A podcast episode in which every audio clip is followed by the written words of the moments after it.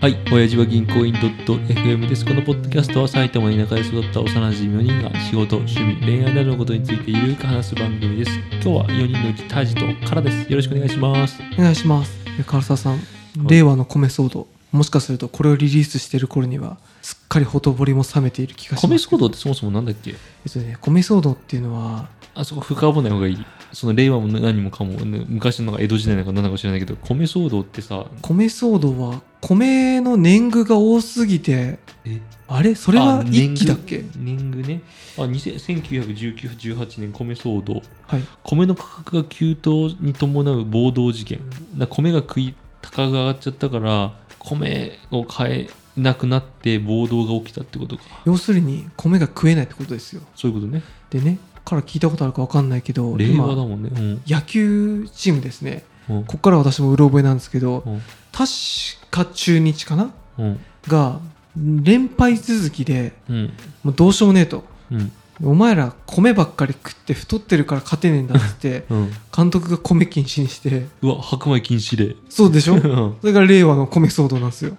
どういうこと？あデブだからってこと？えっ、とねなんか動きあ米白米を食べ過ぎると動きが鈍くなる。そうじゃでないかとか。監督の選手がもともと PL 学園とかで、うん。自分が高校生の頃、うん。そういう厳しいトレーニングを積んで成功したっていう体験をもとに謎の非科学的なまさかみんな令和にそれやるみたいなアイディアで今ちょっと人話題なんですよ。え叩かれてるってこと？めっちゃんこ叩かれてる。えそれはか中日の監督が？監督が。立浪さん？立浪さんがあの頭悪いとかそういう感じでまあ、ネットとかで叩かれてて。いやなんかあわかそれが科学的根拠があることだったらわかるけどもしないんだとしたら確かに叩かれるべきじゃない、そうそうそう。でねこの立浪さんのことを深掘りする気はなくて、うん。でも生きていくとさうん。会社とかさ、うん。学校とかでさ、うん、アホらしいルールとかさああったりりもしかすると自分で作ってる時もきっとある。あるでしょ。うん。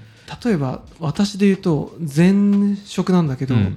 必ず朝8時20分にラジオ体操をするような会社全員で？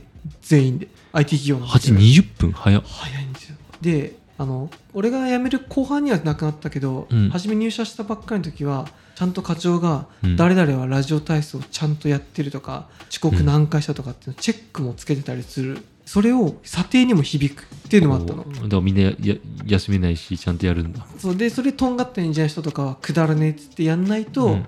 評価がそんなもらえない、うん。仕事がいくらできても、っていうのを見てていやでもなんかなんつうんかな。頭悪いなって今ではすごく思うけど、うん当時は俺真面目にやってたからね。あまあでもまあね新卒で入った会社だしね。そうそう。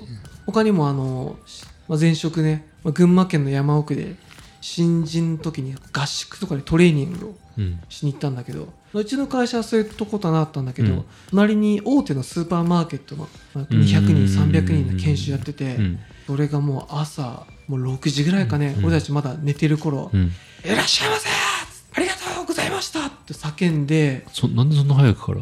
やっぱりもうね軍隊と一ああそうい緒かな、うことね。やっぱその学生根性を叩き直すっていう、あその社会人として厳しくね。歯車としてこううまくまあまあまあ。盾つかないようにとか、まあ、そういういろいろあるんだけどさ、まうんうんうん。あ、そういう一環で声出しやってて、まあ、怒鳴られて泣いている女の子とかもいる中俺は朝食食いながらあの会社じゃなくてよかったなと思ったんだけど。まあでも他の会社でもそういうのもなんかねでもそれでもラジオ体操とかあったりさ唐沢さんの会社もさなんかそういう、まあ、会社じゃなくてもさうん。なんかこのルールあとまあ例えば恋人同士でもなんかあるでしょそういうはいはいはいアホなルールがあるカップルとかさ、はいはいはい。あるだろうね。なんかあります？思いつくの。変なルール。変なルール。でもでもさ意味がないわわけじゃないと思ってやってるわけでしょ全部。もちろんそうだよマネージメント層はまた違うと思うんだけどさ、うん。ただ従業員としては一体これは何っていうのはまああ難しいねその。ーでも前まあでも理念をさ言うとかさあ。よく会社あるじゃない？朝。うちやってたよ前の会社は。そうそういうことだよね。確かにそう言われると前の会社の理念は今でもなんとなく覚えてるけど。やっぱりその理念をやっぱ大事にしようっていう目的だからなんかそれなんかダメダメじゃないからな。なんかさそういう理念とかもさ決めた当初はいいと思うけどさ、うんうんそんな10年20年、うん50年とかさ、うん。同じ理念やったらカビがもう生え尽くしちゃってさ、うん。なんかもう時代にそぐわないとかさ、うんうん。どうなんだろうな。逆にでも10年20年30年50年続く理念。もうそうなったらちゃうとさだいぶ抽象的なまあそうそうそう意見になっちゃうじゃん。ちょっと抽象的な理念が多いんだろう。なんだろうな変なルール。ルールか。まあその辺がうーん難しいな。その必ずしもそのルールが悪いわけじゃなくて何かしら問題があってうん変えていこうとかさ必要に迫られて変えようっていう逆にじゃあ田島どうにか考えろって言われた時に似たようなアホな意見、うんアホなルールを作ってしまう気もすごくするんだけどさ。なんかいやでもその令和の米騒動を見てて批判する気持ちが初めすごいあったけどまあでも俺ももしるんだろう立浪たじ波だったら やっぱ巻き込んでいろいろああだこうだ文句言われたらもう米が禁止だとかなんかもううんなねるほど。昔自分はそれでうまくいったんだよなとかこでもなんか仕事ってことで考えるとやっぱりさ例えばまあよく話すけどスーツとかさう、うん、ずーっとスーツを着てたりをするじゃない、うん、で今でスーツも着ない会社もあればさ、ね。もうスーツを絶対着なきゃいけないとか、うん。ネクタイをしなきゃいけない、うん。とかちょっと前だったらネクタイなんて絶対だったのに今ではもうネクタイノーネクタイが当たり前になったりさ、ね。ノージャケットだったりとかさ。客先行ってもネクタイしてないもんね。とかだけど絶対今でもネクタイをしなきゃいけない、うもううちとかも基本的にはそうだけど。カラーのとこなんか基本的清掃というかスうん。ーツでしょ、そうジャケットジャケあを着てネクタイを締めて、まあ、極端に暑くったったりあれだけどまあ基本そういうのもなんか古い慣習でなんか本当にそんな継続しなきゃいけないのかなとかまあ意味があると思ってやってもちろん俺らはやってるけどなんか傍から見たら意味わかんねえだろうなとか、前にからがさうん会社でさ、うん、絵文字かさああなんかびっくりマーークだっけ？なんかそういう記号をうん使っていいとかダメとかっていう話をしてなかったっけ？ちょっとダメかどうかわかんないけどなんかあのーシショートメールとか Teams とか、うんあーそのスラック的なうん。やつとかでびっくりマークとかハテナとかうん。あんまり使わない。うん。普通に丸。疑問文でも最後丸で閉じたりとか。承知いたしました。と丸かとかうんとかあと Teams とかだとなんかいいねみたいなボタンがあったりするじゃない？そういうのをよく押す。やるかであんまりうちはやりづらい。俺はそれやってもいいと思ってるんだけど、やっぱり対お客さんとか、うん。対上司とかに関してだとどうなのかなっていう思う、まあ、うちの代表からするとあんまり慣れてないからそれが、うん。俺と一回り上ぐらいの人だからちょっとそこはなんか慣れ慣れすぎない。やっぱお客さんにはやっぱお客さんの敬意をとかうん。上司上上とかした別に承知いたしましたって送ることがそんなに苦じゃないじゃないっていううん。感じ？確かにななんかでも人にまあ若い人かなによってはさ本当にあれだと味気なくて怒ってるんじゃないかって考えるもはいないたまに俺私も返信で「了解いたしました」だけだとさ、うん。なんか気悪くしちゃったんかなって。まあうんそうじゃないんだろうなって思うけどさ、うん。どっかで疑っちゃうとかそれよりも「了解しました」びっくりの方がさなんか打ち打ち解けてる感じ打ち解けてるとかはさするよね。あだな難しいな。だどっちが多いかだよね。それで慣れ慣れしいって感じちゃううん。人と、まあ、冷たいって感じるどっちのマイナス点を取るかでだけどね。私はその会社内部の人にはめちゃんこやっぱりまあまあまあだいぶだったらいい気がするけど。対お客さんだとちょっと、うん、使いたいけどまあなあと思う、うん、でも私仕事とかでもそういう連絡とかじゃなくてね何かを仕事の進め方うん。みたいなところでもやっぱり自分がやってきたことが正しいとは思っちゃう、癖癖というか自分がそれしか経験してないからさそれが正しいとは思っちゃって下に教えるよね。そうだね。なんだったら自分がやってないこと教えられないしね、うん、だまあまあちょっと自分はいろいろ経験したからあの例えば俺が1段2段3段で上がってきたところを135みたいな感じでうんちょっと飛ばして教えようかなとも思ったりもするけど、まあ、結局123の方がいいかなとか、うんまあ、13で教え135で教えることもあるけどなんかそこ地道にやってった方がいいのかなみたいな。自分がうまくこうここまで来れてるのはこのやり方なんだからこれでやらせるみたいな、うん。なんかそういうことは多い気がする。一旦はそこまで覚えさせてその続きは自分でやって自みたいな感じ。分でやってでもいいしね、うん。確かに。だけど結果的にそのホリエモンが寿司職人をいつもいじったりするけどさ その3年5年とかさ、しまあ、1 3年間寿司を握らせてもらえ寿司屋になろうとして修行に入ってるのにうん。米を握らせてもらえないで意味わかんないみたいなみたいなことを言ったりするじゃない？でもでも寿司職人の人は大体3年5年10年そうやってなってきたから、うん。その自分の下にもそうやってやるじゃない？そうだね。じゃあ本当にそれがそうすべきなのか。そこはな、ねえってちょっとむずいけど早くい1日目から早く寿司にいらした方が3年後にうまくなってんじゃねえの？みたいな。例えばね、うん絶対まあそういうそう気はすいうのもあるじゃない？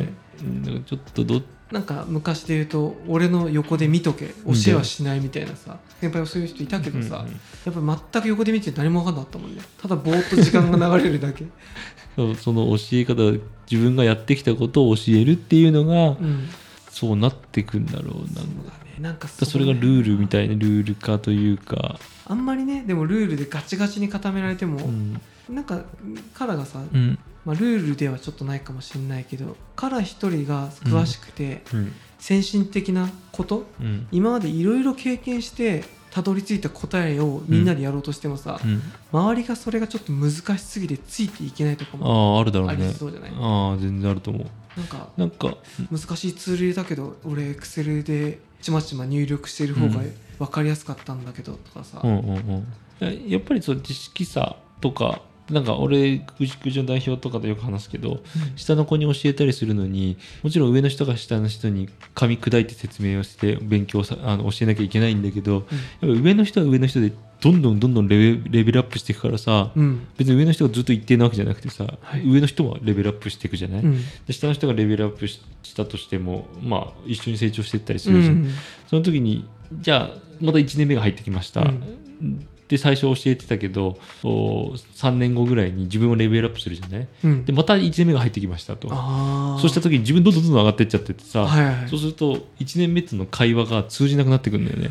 なるほどね最初は1年目が考えそうなことってよく分かってるんだけどそれがどんどんどんどん時間とともに経験値もあってそうするとなんでこんなことできないんだよとか。まあそこまであれだけどうーん5年目の時にはちゃんと教えられてたけど10年目になるともう5年目に考えてることよりさらにハイレベルなことを考えるから、うん。1年目なんてことがそうそう考えもつかない。ああそんなこともう考えられないレベルの考えをしちゃうから。そうか。そうするともちろんそれは噛み砕けない自分たちが悪いんだけど教育者としてはもしかするともう違う。うん。だから5年目の人とかを教育者に当てる方がいいのかなっていうのを確かに。かけ離れすぎたりすると仕事の域領域が変わりすぎて。それは代表さんもそうか感じる時が。それでうまくコミュニケーションが取れない若い子と1年目の子例えばね。うんだから俺が教えるとかにあえ、うんわざとそうしないとそうかもう上の人からするとな何ができないのとかとか。悩んでることに対してそんなことどうでもいいし正直期待もしてないしみたいな、うん。だけど本人はすごくまだまあ悩んでこうしたいんだけどどうすればいいですか？を答えが5だとするとおまあ、5のやり方を教えてもらいたいんだけどできる人からするとやり方は5なんだけど本当に5でいいのか？5の検証をまたしようみたいな別にで1の5もできない人からすると5の検証もクソもなくて 5のやり方を教えてくれよなんだけど、うん。ハイレベルになると本当に5でいいのかっていう考え方とかを例えば 1, 1その教えたとしても、うん。本当にもう1から順に教えていきたいってこと？その5がいいかっていうのは。例えば12345って123っていうやり方を知りたいんだけど、うん。1年目は。だからそれで5を達成すると、うん。5というゴールを。だけど、おまあ、できる人になってしまうと、うん。本当にあ 5, 5でいいの？みたいな、うん。あーことを。でとりあえず本当は5を教えればいいんだけど、うん。5でよりもっといい方法はないのかみたいなことから 1, 1, 2 1年目とかとかに教えちゃうとなるほど。もう理解ができないわけ。なよくある。俺よくそれで悩んだもん。だからその順序がうん。順序というか違う教育者が変わっちゃって違うのかな。とりあえずその時は5で教えておけばだったら5いかず3ぐらいまでで止めてってくれればあまあね、こっちもゆっくりこう一個一個こうあうんできてる感じするけどいきなりこう「12345」って言って6からすごいんだよみたいな話されても、例えばね。はい。まずもう2がわからないとかさ。またそうそうそうそう。あそれはすごくあるね、なそういうなんかちょっと次元が違う1年目から比べるとだよ。うん、っていう会話というかをだから、うん、ちょっとまあすごいごめん話がずれてるかもしれないけど、確かにでもまたそのからの話に近いけど、うん。なんか入社34年目の時に1年目のしこの OJT とかやった時に、なんかその修法とか彼ら彼女が書くうんうん。の俺すごいコメントしてたのちゃんとね、ううそれは自分がそうされて嬉しかったから、うんうんだけど7年目か8年目の時また同じ立場になった時に、うん。俺何もコメントしなかったのうんおなんかもうただただ読んで反抗すだけ、なんで？うん。なんかもうなんだろう。気持ちがからとの人だけ分かんないっていうかなんどうでもいいやみたいな重要じゃねえしこんなの何の意味もねえわ。とひどい。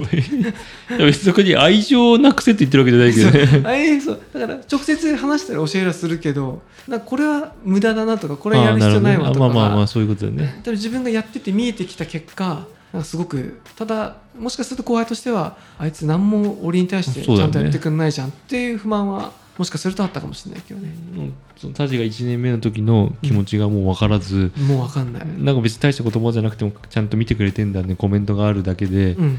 嬉しかったけどそれすらもはしょってしまう。そう。結局、うん、あのよく考えてみればあ1年目の気持ちがもう分からなくなっちゃって分かんない。から7年目の人じゃなくて本当は34,5年目の人が教育者でついた方がいいの可能性はある、まあ本当はそれはできる7年目が一番いいんだよ経験値もあって教え方もあって、ただ自然とやっぱり成長しちゃうとうんそこから離れてしまう離脳のキャパシティ的にね。なるほどね。そういうことがあるまあごめんタジが言ってた話と全然違うずれましたけどまあそういうことですそういうことです。つまりはそういうことなんです。はい、えー最後まで聞いてくださってありがとうございます。番組への感想は発祥時期でお願いします。ではさよなら。さよなら